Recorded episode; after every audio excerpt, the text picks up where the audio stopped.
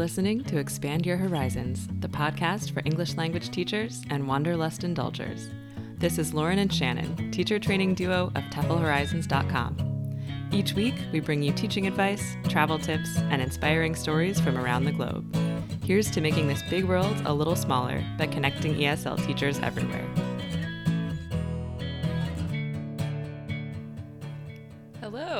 Welcome to episode three of Expand Your Horizons, the TEFL Horizons podcast. This is Shannon, and Lauren is here too. Hi.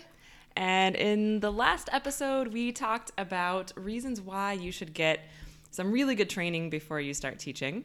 Um, hopefully, we convinced you. So, in this episode, we want to talk more about what to do once you've actually made that decision. We're thinking of this episode as so you want to get certified. and what we want to talk about is basically once you've made that decision that you want to get a certification, what happens next? Where do you go from here?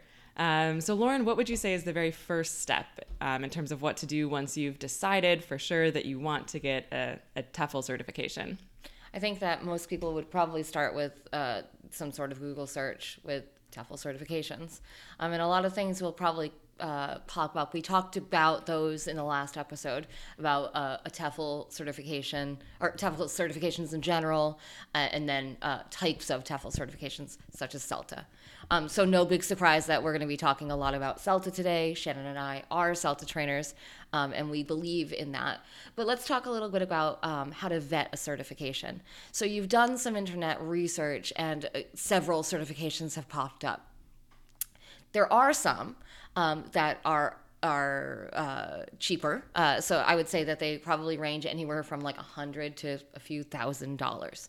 Um, and while it's tempting to do the hundred dollar one, um, I would say uh, you need to you need to be really careful um, and really selective about what type of certification that you get.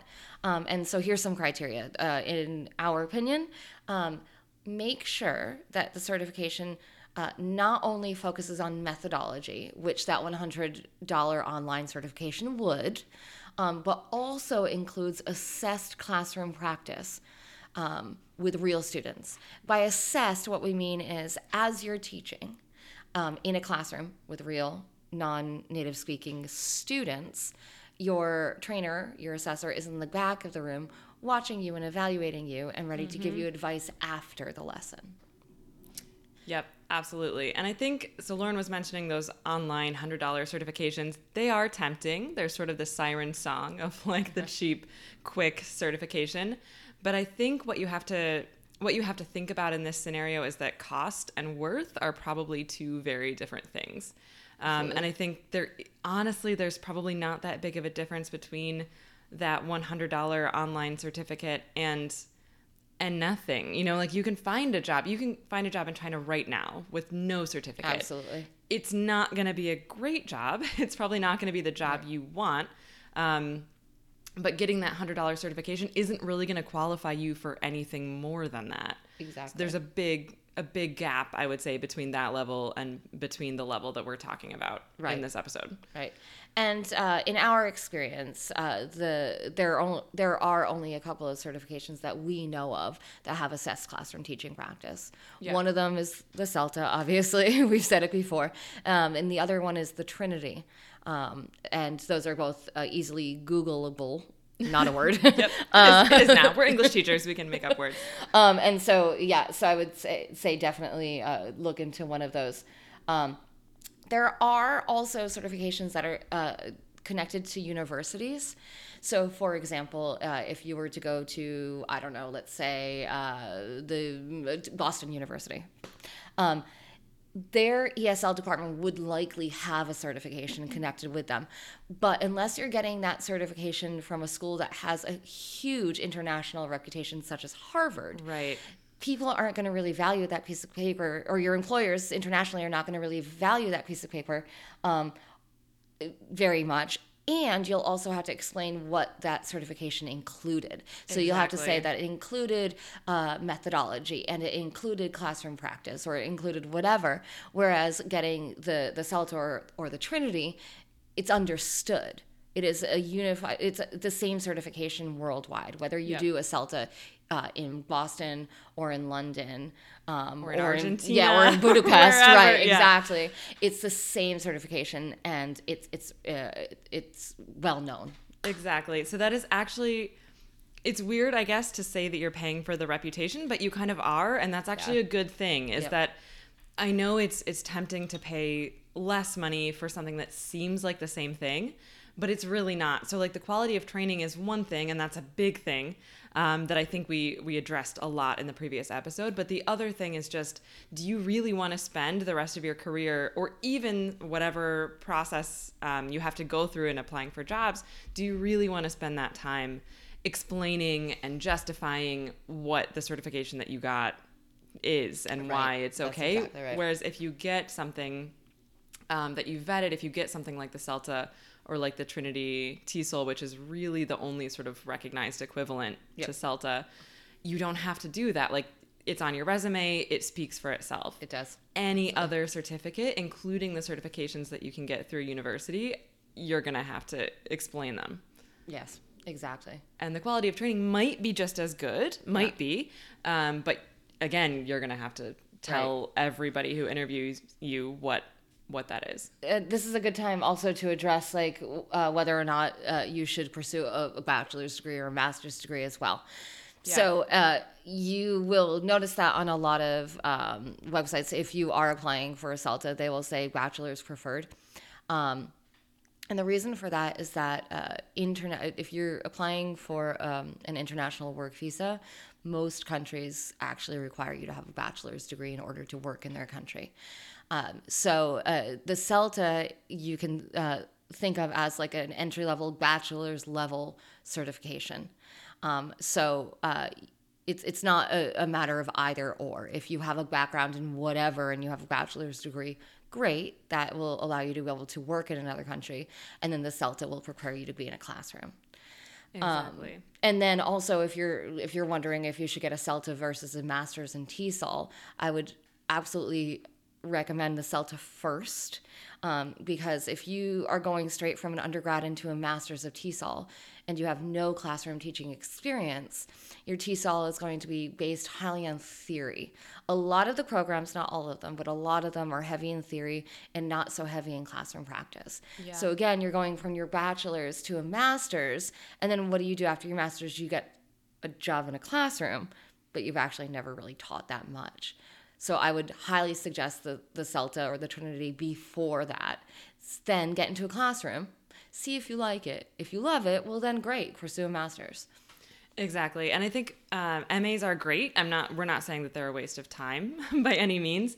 Uh, that having that piece of paper really does help to qualify you for a lot of other things down the line. Like if you want to work in academic management, if you want to come back to the states and have any sort of university type um, teaching English job, Yep. having an MA is is really really helpful. The issue is that they're not always, as Lauren was saying, terribly practical. So while you do get a lot of great theory, you do get a, a really nice, um, useful diploma. In terms of actually learning what you need to do in the classroom, that's where CELTA or Trinity TESOL, like some sort of really good, solid certification, is is going to help. Yeah. Again, and so not to be a dead horse here, but a certification with classroom practice. exactly. um, and we're going to, in a future episode, talk all about uh, the benefits, pros and cons, basically, of getting an MA in TESOL, if that's something that you're thinking Yeah. about, versus other sort of higher level, very specific TEFL certifications, like Right. post CELTA um, certifications. So Right. stay tuned for that in a future episode. Good. Uh, for now, we just want to talk about that first sort of initial certification. And so we're assuming at this point that we're not talking about an MA, we're talking about like sort of an entry level specific teaching certification. Right. Right. So, uh, okay, so you you've done your online research. You have found a certification that you uh, feel meets meets your needs, um, and hopefully has some classroom practice in there as well. um, and so then your next step would be the application process. And Shannon's going to walk you a little bit uh, through um, what that entails. Right. So, first question that a lot of people I think ask themselves is why do you even have to apply? Like, isn't this a situation where, like, I pay my money and I get to take my certification course? Kind of. Not exactly. Um, that actually should be sort of a red flag to you. If if that's all it is, if you're able to just pay the money and and start, then it's probably not the best quality certification that you can get. Um, if we're talking about something like the CELTA or like Trinity, um, what's going to happen is that there is actually quite an involved application process. And the reason for that is that these are expensive. They're more expensive certifications typically, and they do require a lot of time and a lot of energy right. that you need to invest. And so the companies and the organizations that are offering these certifications, they want to make sure that you actually do have a chance of succeeding. So these are pass fail certificates. Just because you've been accepted, just because you've paid your money, does not necessarily guarantee that you're going to pass, that you're going to succeed, and that you're going to achieve certification. So these companies want to make sure that anybody who is undertaking this actually has a chance, um, a good chance of succeeding at this. So basically, what they're looking for when you apply is that you are somebody um, who who can succeed in this program, and that this program is a good fit for you. Right. Exactly. Yeah. Um, so that's really the reason why you have to go through this whole process of applying and interviewing and all of this. So basically, uh, what they're looking for, as I said, they're looking to make sure that you are a good fit for the program. Uh, that might first, very first thing, that might mean that you have a, a good enough level of English um, to actually apply or to actually succeed on the course. Right. Typically, what they require is at least a C1 level of English. So that's like an advanced level of English. Right. So if you're a native speaker, that's sort of assumed that comes with the with the package. Yep. Um, if you're a non-native speaker, that means that you you can prove somehow, either through um, exam results or through your level of written English mm-hmm. and spoken English um, on your application and in your interview uh, that you have at least a C1 level of English. And if you're a non native speaker, you probably know what, what that is. right. Yeah. Um, uh, that being said, uh, for non native speakers, uh, proficiency also applies uh, in your application process. So um, just because you speak English um, doesn't necessarily mean that you know grammar in a way uh, that uh, that you'll need to be able to teach it in the future. So exactly. the application process also includes grammar for native speakers. Yep, exactly. And typically the application will include sort of what you might expect for a typical job application. Like there will be fields to fill out things like you know your personal information, name, date of birth, um, residence it will also ask you probably some questions about um, your previous experience, uh, right. uh, work experience. It might ask you to upload a resume or a CV. Um, and if you don't have any experience teaching English already, that's okay. Uh, that's not necessarily what they're looking for. They just want to get a sense of why you want to do the course. Yeah. Um, so even if you've never traveled before, you've never taught before, that's fine. Um, just somehow put in there that that's something that you want to do. Exactly. Clearly, they might ask you a question like, you know, why do you want to teach, or yep. where have you traveled before, or what languages do you speak? If you don't speak other languages, if you haven't traveled before, that's fine. Yep.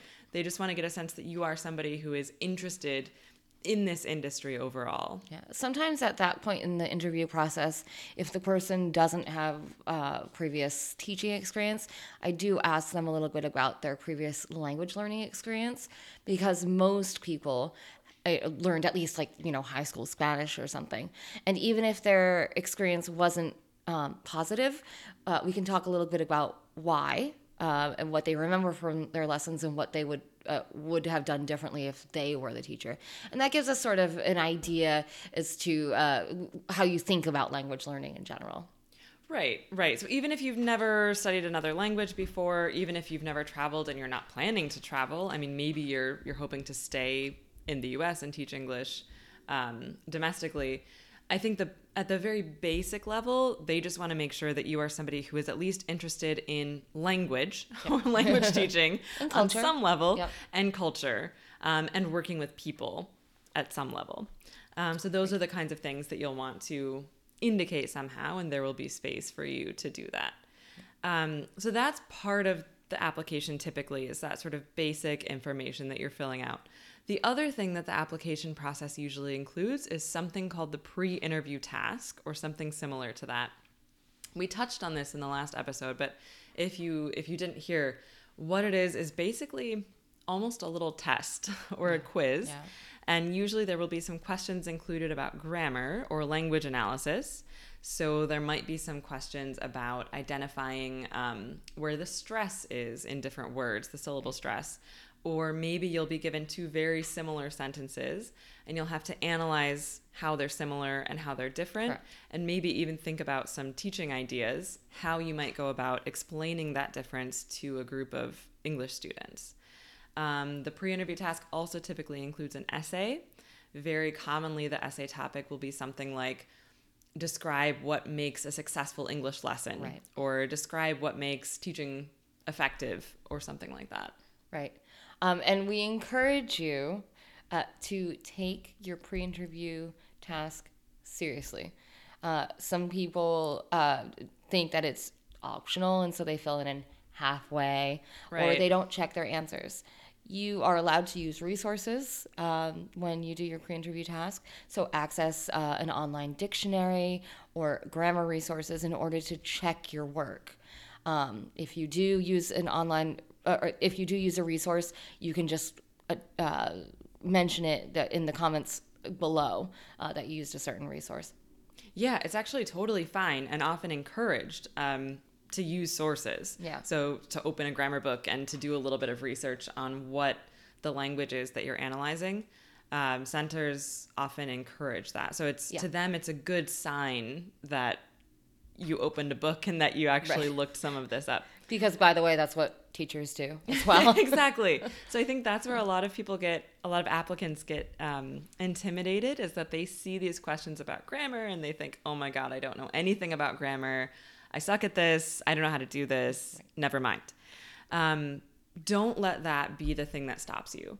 So honestly, most CELTA providers, most interviewers, most CELTA trainers, we understand that especially native speakers coming onto the CELTA course don't know anything about grammar, right? And it's not our fault. Like, I don't know about you listening, but I wasn't really taught grammar in school. No. Most of the people I know who are native speakers were not taught grammar in school. because we didn't need to learn it as a second language. Exactly. like you just learn it implicitly. You sort of inherently pick these things up. Like you don't ever need to sit down and analyze the past perfect continuous. Like you just figure out how to use it without even realizing that that's the specific tense that you're using. Yeah. Um, and so it's assumed that you don't know grammar coming in.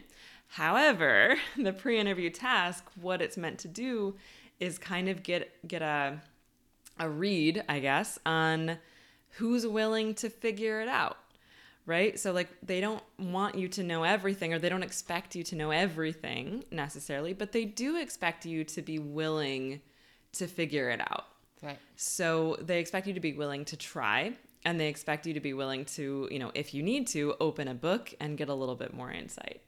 Right. So that's that's all you really need to do is do your best, um, whatever that is. It doesn't have to be perfect, but give it a good effort. yeah. That's that's a that would that's a really good advice actually. And um, that leads us to the next phase of the application process, which is that what happens next is typically an interview where you talk about this pre interview task with your interviewer, among other things. And Lauren, how does that usually go? So likely the the center will reach out to you um, via email and set up an interview time um, between you and, and your interviewer. Your interviewer will be a, a CELTA trainer, uh, a, trainer. Um, so you often you will probably have the option of doing an um a phone interview or an in person interview. Um, honestly. Uh, Either one is fine. There, Yeah. there it, preference isn't given to people who come to the center. However, if No. you you know if you want to uh, see the center, get a better sense of, of where it is and things like that, then an in-person interview is fine. However, uh, uh, phone interviews are usually a lot easier to set up. Um, if you are abroad and you're uh, uh, intending to take the CELTA in another country, uh, you can also set up a Skype interview so no problems there. Yeah, all these things are fine. As Lauren was saying, like there's no benefit to No, doing in person versus absolutely phone versus Skype. It really doesn't matter. No, but more important than how you do the interview is how you prepare for it. So, um, it a CELTA interview is almost like a job interview. We are interviewing um, candidates in order to see if they'll be a good fit for the program. Um, and the reason we do that this is that we don't want to set someone up for failure. So uh, the interview process is as important as the application process. Uh, for your the day of your interview, have your application in front of you uh, because your um, the interviewer will be kind of walking through that with you and asking you uh, follow up questions on that. Yeah. So, uh, how to prepare for the interview? I would say the first thing is definitely go through your um, pre interview task um, and make sure that you remember your answers. Um, the interviewer will start probably by asking you a little bit of background about yourself, like Shannon said before. Um, uh, you can talk about uh, language teaching experience if you have it, language learning experience, also previous work experience. Um, important here is to um, you don't you don't need to go on and on and on. You can keep it short, Right. But give us give us kind of um, uh, an idea as to why you want to do CELTA, why you think you're a good fit for the CELTA program. Exactly. And if you don't know if you're a good fit for the CELTA program, go online before and read about it and uh, figure out why you think that um, you would be, or the CELTA would be a good fit for you. Right. It's okay not to know everything about the program at that Yeah, point. It really absolutely. is. Um, the interviewer is not expecting you to. All the interviewer is really expecting at that point is that you know at least why you want to take some sort of certification and Right. you know why you're interested in teaching. Exactly. So if you can talk about what it is that led you to want to teach and what it is that led you to at least want to apply for the CELTA program, uh, the interviewer can sort of lead you from there through what the program entails in more Mm-hmm. detail. Um, and then you can sort of discuss how you would be a good fit for, Exactly. for the program after that. So some things to expect in that part of the interview. Uh, the interviewer will walk you through a typical day on the CELTA and the demands of the course. Um, and if you've read anything online about CELTA, uh, it is a very, very demanding course. Um, and, s- and the interviewer might say this three, four, ten times. Yes. Uh, believe them. Um, and one of the reasons they might keep on repeating it to you is they may have concerns that your schedule is too full to be successful on a CELTA. So I would say good advice for the interview is to listen to your interviewer. Um, and listen to the advice that they're giving you and answer the questions to the best of your abilities when they ask you, Do you have the ability to clear your schedule for a month? Really think about whether you do or not because they're they're asking you for a reason they've they've done they've likely done 30 celtas and you're about to do your first one Right, exactly. So they know, you know, they've seen all the different candidates coming in and the challenges that those candidates face and, you know, what it really means to to need to have a a clear schedule or they, they know what the demands of the course are basically. Right. Um, by the way, if you don't know that much yet about the CELTA course, if it's something that you're interested in, or even if you're sort of starting the application process yourself, um, we have a free CELTA prep email course. So it's delivered completely over email. Uh, it's completely free and it's really just more in depth information on exactly what the CELTA course entails, what the different schedule options are, more information about uh, the application process and interviews, and a lot more information about what you can do to prepare for the course before you take it. Um, so, if this is something that you want to know more about, um, that's definitely something for you. Um, so if you go to TEFLHorizons.com and then uh, scroll down to the free CELTA prep course, it's called Ready Set CELTA. Uh, that is something that you'll you'll probably benefit from in terms of getting a lot more information about um, what to do pre CELTA. It'll sort of give you a leg up on how to not only succeed but like Right. actually rock the CELTA course. Right. Uh, the Yeah. last the last part of the interview or the third part of the interview will be um, going over your pre-interview task so shannon had mentioned that previously that it includes a grammar section and then a, a little essay about um, teaching practices or your ideas about um, what an ideal language lesson looks like um, be prepared to answer questions about your your grammar answers uh, even the the I don't know, I guess best answers that we've gotten um, in pre-interview tasks, we still ask follow-up questions. Exactly. And I think that's something that can be intimidating too. Is it's tempting to um, to sort of view the interview as like a big test. You know, like there are right and wrong answers, and if I say the wrong thing, I'm not going to get accepted. That's not really the case. Obviously, there are right or wrong answers when it comes to the grammar yeah. and to the language analysis. Like, yes, if you've identified that verb tense incorrectly, you know that's incorrect, and the interviewer right. will probably correct you. Um, but that's that's not the point in the way that most people think it is. So, yeah, one thing that the interviewer is looking for is um, your language awareness and how much research you may have done and and what you were able to get out of that research in terms of, you know, sort of getting some of the grammar stuff correct. But honestly, a big thing that the interviewer is looking for is your ability to take on feedback. So it almost becomes not as important whether or not you got stuff right, but more important in how you react to the feedback that you're getting on the right. interview. Exactly. Um, if you listen to the previous episode, I told a story about the fact that my essay in this process was basically completely off. Like it really missed the mark. Um, I still got accepted. Like the, the point was that my interviewer wanted to talk to me about it and see how I reacted to that more so than just the fact that like, oh, your essay, you know, wasn't what we were looking for, therefore you're not getting in. Exactly. Exactly. So your ability to take feedback um, is really important. Uh, it's a really important part of success on the CELTA as well. So that's something that your trainers will be listening for uh, in the interview process. Exactly. So let's say that you've gone through the interview. Anything else on the interview before we move on? I think that's it. I think really. so too. Yeah, just coming at it with sort of this mindset that's really open to um to getting feedback and and doing yeah. and it's okay beforehand. to ask questions too. Please ask yes. questions if you have done the interview um, during the interview is absolutely the right time to do it. Exactly. Uh, your again, your interviewer is a trainer, and they will be able to answer your questions or point you towards resources that will help you before the course begins. Right, right. That's a good point, and I don't actually know if we mentioned that before. That the person interviewing you is a CELTA trainer. They might not be the trainer that will be on your CELTA course right. um, or your Trinity course, but whoever is interviewing you is a certified trainer for that program. Um, and so you can ask them questions and remember that the interview is, you know, making sure that you're a good fit for the program from both sides. So that means that the program wants to make sure you can succeed, but you also want to make sure that that you can succeed and that this is something you really want to invest in. So yeah. if you have questions, if something seems off or if you're not sure about something, this is a good time to ask. Absolutely. So let's say, all right, so you've gone through the interview process, uh, the application process, the interview process, and you've been accepted. What comes next? What what to expect? Right. So first of all, congratulations, um, because not everyone gets accepted. We'll talk about that in a moment.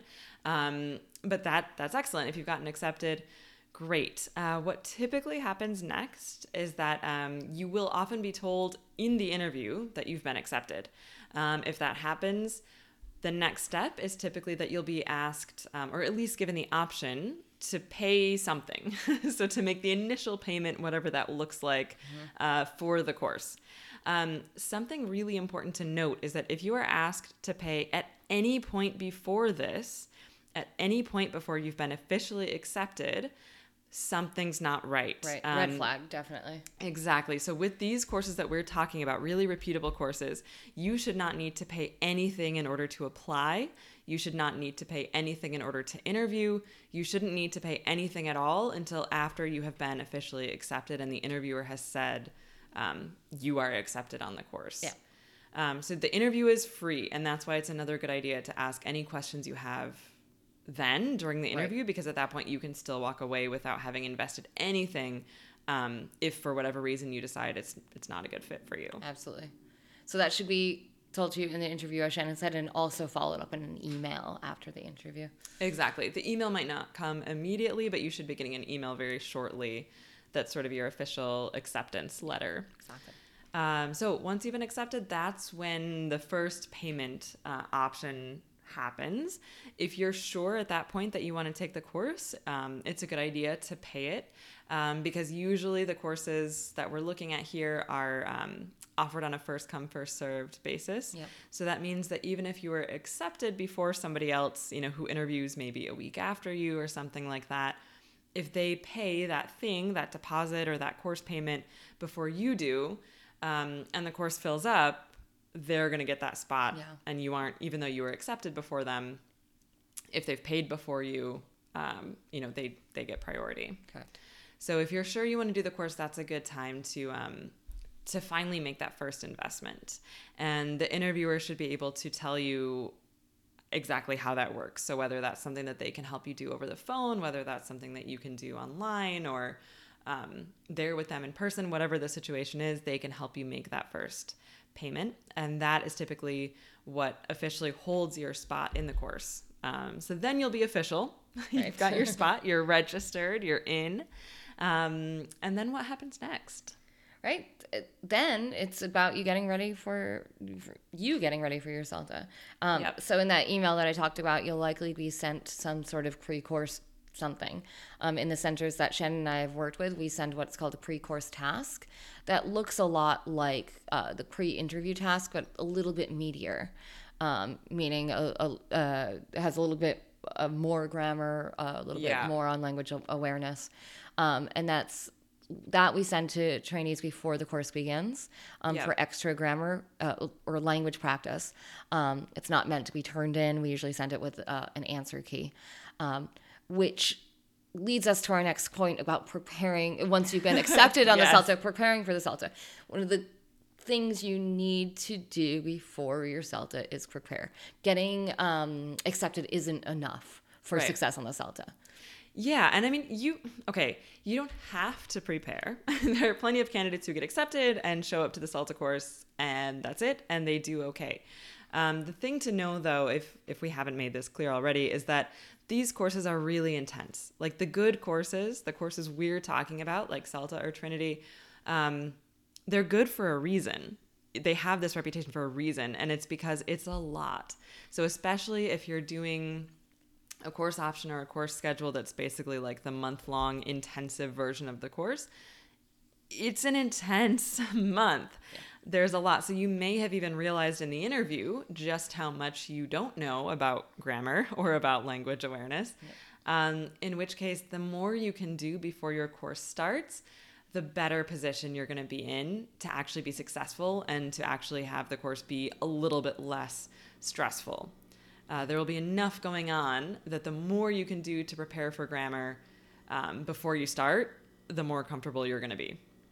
So, you know, if you've got a couple weeks, a couple months, however long you have before your course actually begins, so between that time when you get accepted and when your course starts, um, do as much as you can in terms of preparing. Right. And whether that's taking a, a free CELTA email prep course, like Shannon talked about before, or uh, getting online and brush, getting online and brushing up on your grammar, it's a really good idea.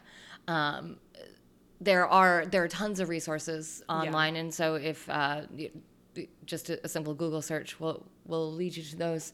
Um, also, uh, within the next month, uh, Shannon and I, t- through TEFL Horizons, um, are going to be offering a grammar course online. So more on that later, but uh, we're really excited to offer um, a grammar course that will help uh, trainees once they've been accepted onto a CELTA be more successful on the CELTA course. Exactly. And we say this because almost every single candidate we've had, um, when we trained on CELTA courses, almost every single candidate we had said, like, I wish I had known more grammar or I wish I had studied more grammar um, before coming into the course just because it would have made things so much easier and so much less stressful. Um, and so this is something that we were really passionate about creating because we we just know how much of a need there is. Um, and yeah, you can you can look through books. Um, you can do Google searches. I would say probably um, the stuff you just find through a search online is probably not the most reliable or most um, dependable or sort of thorough grammar information you can get. Or at least not aligned with uh, the, the like or Trinity methodology. Right. Um, but looking at good grammar books is really helpful. So that's one really good thing to do. Um, if you would like, however, all of that stuff just sort of curated for you in terms of everything you need to know, just delivered in one package, um, that's the grammar course that we're putting together. Yeah. Um, that's going to be available in early February. And we can also include a, um, a recommendation for a grammar book in our show notes. Um, Exactly. This Um, actually, the CELTA Prep free email course has a bunch of, of grammar books awesome. listed by name with links and everything that you can um, get them straight from there. So, yeah, good idea to do a bit of studying up on grammar for sure. Also, a good idea to really do that pre course task that Lauren just mentioned. So, um, it's a little bit different for every every provider, CELTA provider and Trinity provider out there. But um, whatever that pre course task is, your interviewer will probably tell you about it or it will be referenced in the acceptance email that you get and it, it typically is a lot more involved than the the pre-interview task. It's not like you sit down and you do it in an hour. Right. it usually takes hours. Um, but it is something to just work through bit by bit because it's great a really great resource that just kind of gets gets you in the right mindset. Yep. like it asks you some questions about teaching methodology your teaching philosophy and also a lot about language analysis. Um, maybe helps sort of guide you through some things that you might not have even thought about before Right. And uh, again, I mean, if uh, until now you, you've been thinking, you know, but I I speak with good grammar and, and I'm I'm a good writer. I was I was even in, you know English, uh, or you know I have an undergrad in English. Yes, all of those things are the exact same things that I thought before I uh, became a you know a teacher as well. But the way we teach grammar is different than the way we learn it, as Shannon said before, as native speakers. Exactly. So take this part seriously. Um, you know, whatever resource you you access, find take it seriously. Take it from us. Yeah, and it's up to you. All this is optional. You don't have to do any of this. You don't have to do any of it. But um, if you're already investing, you know, X amount of money in this course, why not take a little bit extra time and be that much better once you actually start it? You'll thank us. Yeah. I mean, so we've looked at, you know, what happens when you're accepted. Um, so uh, not everyone is. Is Right. the truth. Um, Unfortunately, but true. but true and and the reason is is that the um, the application process and the interview process are quite intense um, for a reason we don't want to accept anyone on the course um, or we don't want to set anyone up for failure Right. and so let's talk about some possible possible reasons why someone might be rejected from the course Yeah. uh, the course is open to native and non-native speakers of English. So one of the first reasons might be that your English level as a non-native speaker is not high enough. Right. Um, so we ask typically we're asked you're asked to have a, a level C1 or above. So that's advanced or above. So a near native speaker. Um, to be accepted onto the CELT. And the reason for that, of course, is that you'll be teaching language. And so we don't want um, you to be at a disadvantage um, being given grammar points to teach that are uh, above your current level of, of English. Right. And that's not to say that somebody with a slightly lower level than that can't teach English somewhat effectively to people with with a level below theirs. Correct. Um, but the CELTA course, as we've said many times, is very intense. It's very fast paced, um, and it's designed for somebody who is ready to be an English teacher. Um, so basically, your interviewer just wants to make sure that your English level is at the point where it's not going to hinder you on the course. Right. And um, the- so it needs to yeah. be at least C1. And the same applies for native speakers. We need to know that your language level is, uh, or that you're set up to be successful in the course as well, and that your language awareness or your ability to sort of look at language the way we do on the course um, is is to a certain standard. Shannon said it before. Your answers on your pre-interview uh, task do not need to be perfect, but uh, it's a good idea to show uh, an openness to feedback during your interview process. Um, so if if someone hasn't, that would be a red flag for us as interviewers, um, and one of the reasons that we might reject someone more often than not isn't necessarily a lack of language awareness, is a lack of openness to feedback about that language awareness. Right. Um, yeah. So somebody is really, really defensive, or they're not, they're not listening. You know, if we're giving feedback and they're saying things like, "Oh, yeah, yeah, yeah. I mean, that that's what I meant. That's what I meant." Um, that's not a good sign because a huge part of the course itself is getting feedback on your teaching and being able to really hear that and internalize that. It's it's a it's a training course. So no nowhere along the way will you be tested on on your knowledge of something. It's it's your ability to take to take uh, information and apply it to to classroom practice. So being able to take on feedback is an essential part of the course, and we look for that in the interview. Right. So that might be one one reason that someone um, someone is rejected. Um, the last reason is that uh, uh, the interviewer might doubt your ability to take on uh, that workload at that point in your life. Um, so we've said it before the CELT is intensive. Um, it's like doing a full time job and a part time job all at the same time for one month of your life. And so mm-hmm. your interview will ask you if you have the ability to clear your schedule for that month or that given amount of time. Um, and if if you can't, that will that would be an indication that that's not the right time in your life to, to take an intensive course, um, as well as, as your ability to keep up with the intensity of the course. Um, it we're often teaching concepts that are applied almost immediately to the classroom. And so it is just a very it's a very very very fast paced course. Um, your interviewer will tell you this a million times during the interview. Um, and if you are somewhat hesitant about taking on that workload that might be another reason why um, your interviewer would would reject you. Right exactly. And it so it doesn't necessarily mean that it's a rejection of of you. It might just mean that your interviewer has concerns about your ability to cope with this Correct. particular level of intensity at this time. Correct. And the good news is, is that um, if, if you were rejected for whatever reason, you can apply again. Exactly. You can. Um, if you're applying at a completely different CELTA center or course provider, center. Um, they might not know that you had ever applied before or weren't accepted before. Um, if you're applying at the same center or with the same provider, obviously that might be something they have on record. That's okay. The fact that you were rejected once before doesn't necessarily bar you from being accepted the next time you apply. Um, you'll just want to consider maybe why it was that you weren't accepted the first time. Mm-hmm. So you can make sure to improve on that the second time. Um, so of course, if the reason for not being accepted the first time was your your language ability, so your level of English, um, you'll want to take some time and study up on English before applying again. Mm-hmm. So maybe take an intensive course. You know, maybe study with a tutor.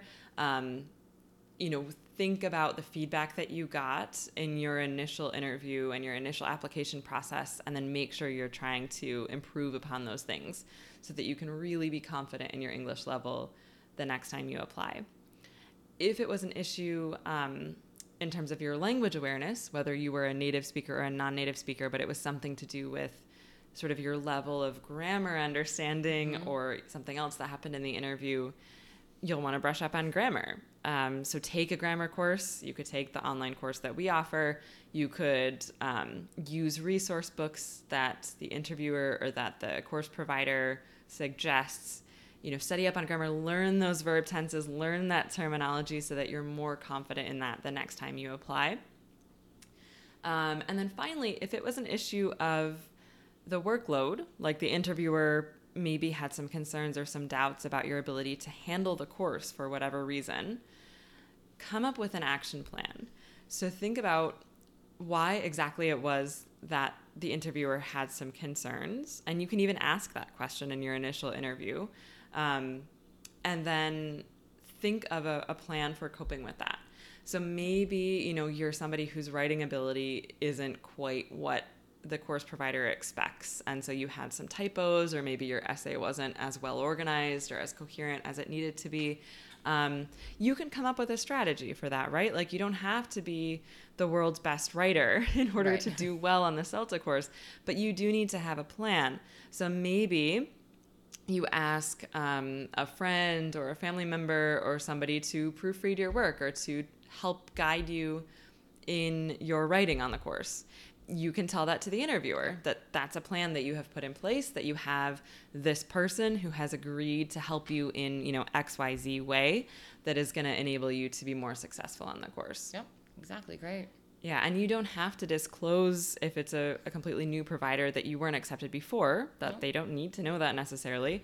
Um, but if that is something that happened to you in the past, that could be a concern in the second interview or the second application round as well. Um, so I think having that strategy in place and being really proactive about exactly how you plan to succeed on the course, like what specific things have you done or are you going to do to be successful being proactive and telling your interviewer that is going to help you. Right. Right. Yeah. So, all right. Um, that brings us to hopefully being accepted. Finally, uh, you've registered for the course. You are getting ready to start. Let's touch just a little bit on like how do you show up? Um, what's some general advice for day one of the course? Great. Um, so the first big thing would be I would say to come with a positive attitude and an open mind. I know it sounds cliche, but um, a training program is so different than than what we're often used to, right? Like if you're thinking of pursuing teaching, perhaps, you know, you always loved learning. You know, you were a good student. You went into a classroom and you learned what you needed to do and you studied for a test and you were tested on it and you got a good grade. And, you know, training programs don't quite work like that, right? You're learning to do something. So it's like going to school to learn how to cut hair. You watch people do it and then you do it and Right. you get better doing it. Right. Or going to a first aid course. You can't learn how to do CPR or first aid by just reading about it in a book. You need to actually practice it. Yeah. And so Very hands Celt- on. yeah, so CELTA is the same way. It's very hands on. So coming with that, that open mind and that positive attitude and an openness to feedback is going is going to be huge for uh, a, a huge contributor to your success on the course. Exactly. And I think it's worth noting that these courses are designed for people who have anywhere from zero seconds of teaching experience to years of teaching experience. Either way, you're going to want to come in open to whatever you're about to learn. So you might come in, you know, not knowing anything. That's totally fine. Um, you might come in having been a teacher for years and years and having a very set way that you already do things. Um, and the things that you're learning on the course might match with that or might not match up exactly with that. And the key here is that, you know, whatever you learn on the course, the second you're done, the first day you're in the classroom by yourself, you can do whatever you want. Right. It may or may not be successful, but you you can do whatever you want. Um, but while you're on the course, in order to be successful on the course, you're gonna need to at least try it the way that you're being trained to try it. absolutely. So you're gonna need to be open to even if it's not exactly what you were expecting or exactly what you've been taught before, to just give it a shot. because you know the nature of the course is that you're not coming it, you're not just coming to school to learn right? It's almost like coming to your workplace. Um, it- you want to show a, a degree of professionalism. Uh, your trainer is almost like your boss who's giving you advice and wants to see you develop in your in your craft. Um, so coming with that openness your your trainer is I know it doesn't it might not look like it at all times but your trainer is on your side and wants to see you succeed. Yes. it's just that we're we're in the position of, of training you and evaluating you. So it doesn't always i know it doesn't always feel that way um, but we certainly do want to, to see you succeed on the course. Um, but even your trainers aren't your only resource on the course. The great thing is that you're not you're not on the course alone. There are you know eight to, to eleven other people um, who are also being trained, um, and they will soon become uh, the only other people probably uh, in your life that month of that understand what you're going through. Um, the most successful courses that Shannon and I have trained on are ones in which the trainees really um, it helped each other and came together as a group um, and and formed bonds and started building a network of teachers. Um, Yeah. they're still friends. They they're still connected professionally. Exactly. So I think that goes along with coming with an open mind to try, you know, new teaching methodology, but also coming with a, an open mind in terms of just being ready to work with other people and collaborate with other people Right. and make connections Right. with the other candidates on the course. Yeah. Yep. Um, we talked a little bit about professionalism, so that also includes uh, dress. Um, we are fairly casual, but um, not, you know, I wouldn't say like jeans with holes in them or, you know, like t shirts with big logos, but um, it, the ESL prof- profession in, in general is business casual or what we like to call smart casual. Um, so, a trainer years ago when I first started teaching gave me the advice. She said, I don't care how you dress in your classroom. Um, but I should be able to enter the classroom and know just by uh, just by your presence uh, that you are the teacher. Um, so professionalism goes goes far beyond how you're dressed. Please do take it seriously. Um, you know, you will be in front of a, group of, of students. Uh, you'll be their teacher, um, but it goes far beyond how how you dress. It's it's how you hold yourselves. Exactly, and yes, um, as we've said many times, you're there to learn. So I don't think you need to try to fake, you know, that you already know everything or that, you know, try to prove how good you are by not asking any questions or anything like that. Definitely ask questions. Get as much as you can out of this training program because you paid for it. You know, you've invested in this program. So please get as much out of it as you can. But something to remember is that while it is a training program, it's not just a class. Like it's not just a service. Mm. Um, it's not again the kind of thing where you know I've paid my money, therefore I deserve X, Y, Z. Um, it is sort of like a professional situation. It's a no. it's a cool a school. Sorry, it's a class, um, but it's also kind of like a workplace. Right. As trainers, I think something that I've always looked at with um, my candidates on the course is you know yes this is a training program yes i'm training them but one of the things I always have in the back of my mind is if I owned a language school, would I want to hire this person? Yeah. And the quality of teaching is one huge part of that, but professionalism is the other huge part of that. Like, can I trust this person to take responsibility yep. for their classroom, for their learning, right. for um, you know taking more of a leadership role with their colleagues, or sure. for acknowledging their strengths and also acknowledging the areas where they still need to develop. Yeah. Or I mean, even do they come on time? You know, exactly. do they turn in, in work that that looks like they they've put time into it in consideration? Exactly. Do um, they fall asleep in the middle of the session or you know, are they alert and taking notes? right. So it's a good a good thing before day 1 to sort of um, chart your course to the center, you know, know know how long it's going to take you, leave a little extra time, um, figure out parking if that applies to you. Um, you want to you, you don't want to be late on on the first day especially um, yeah, yeah, yeah and showing that dedication showing that enthusiasm you know being excited to be there happy to be there yeah, it's yeah. totally fine to be nervous Everyone every single is. day if you're nervous everybody else is nervous too they might just be better at hiding it um, it's okay to ask questions you know but just showing that like you are there to learn and you are open and you are willing to learn that's I think what we mean by professionalism. Absolutely. You know, it's funny because I get I've been teaching for 20 years and I still get nervous um, every uh, like every time I start a new course or with a new class. Like every first meeting yep. with a group, never I goes away. Get, it doesn't get it doesn't go away. But I've gotten better at um, you know hiding it, covering it up. Um, so don't you know everyone feels like that on the first day. Just come. We will do getting to know you activities on the first day. So don't worry. Don't worry. Exactly. It would be weird if you weren't nervous. Yeah. and something that um actually this was something that a candidate told me who I was interviewing uh, for a CELTA interview at one point over the phone. He told me that um one of his sort of hobbies or side gigs was um stand up comedy. He was actually like practicing to be a stand up comic and he said something that he learned, which he was applying to what he expected to be his experience teaching. He said something that he realized was that there's a very fine line between nervousness or anxiety and excitement. Ah. And he said so every time he would have to get up and perform, he would be incredibly nervous, but he would just tell himself, it's excitement. It's the same thing. And I right. love that because I, I think of it the same way now when I'm teaching is that like, yeah, you're nervous, yep. but you're also excited, right? You get to do this new thing, you get to try this stuff out, you get to interact with your students. And so like it, it's kind of the same. Absolutely. Right? So you're nervous, but you're hopefully excited too. Right. Yeah. So just to recap, um, if you have decided that you want to invest in some training, um, great that's a good decision.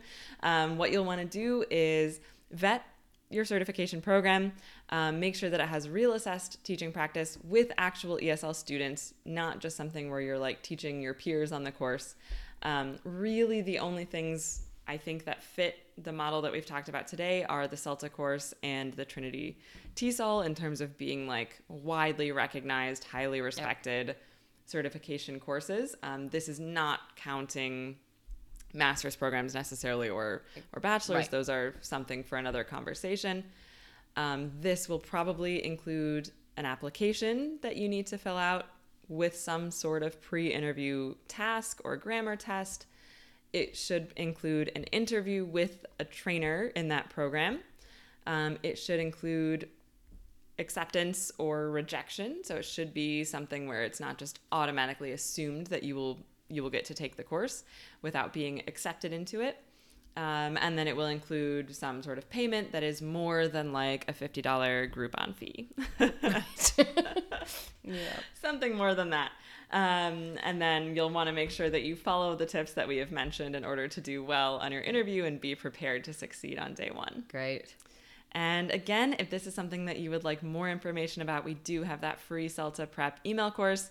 Um, it's going to be delivered in a series of 10 different emails. So you don't need to do anything. You just register for it. You don't need to pay anything. Um, and then the course will be delivered right to your inbox. You can get way more information on all of this stuff we just talked about. And um, yeah, look out for our grammar course that is coming out in February. Yep. Clearly, we are excited about both of these things. Uh, and again, thanks so much for listening. Yeah, we we love having you here. Um, we love doing this podcast, and um, stay tuned for the next episode coming out on Tuesday. Bye. Bye.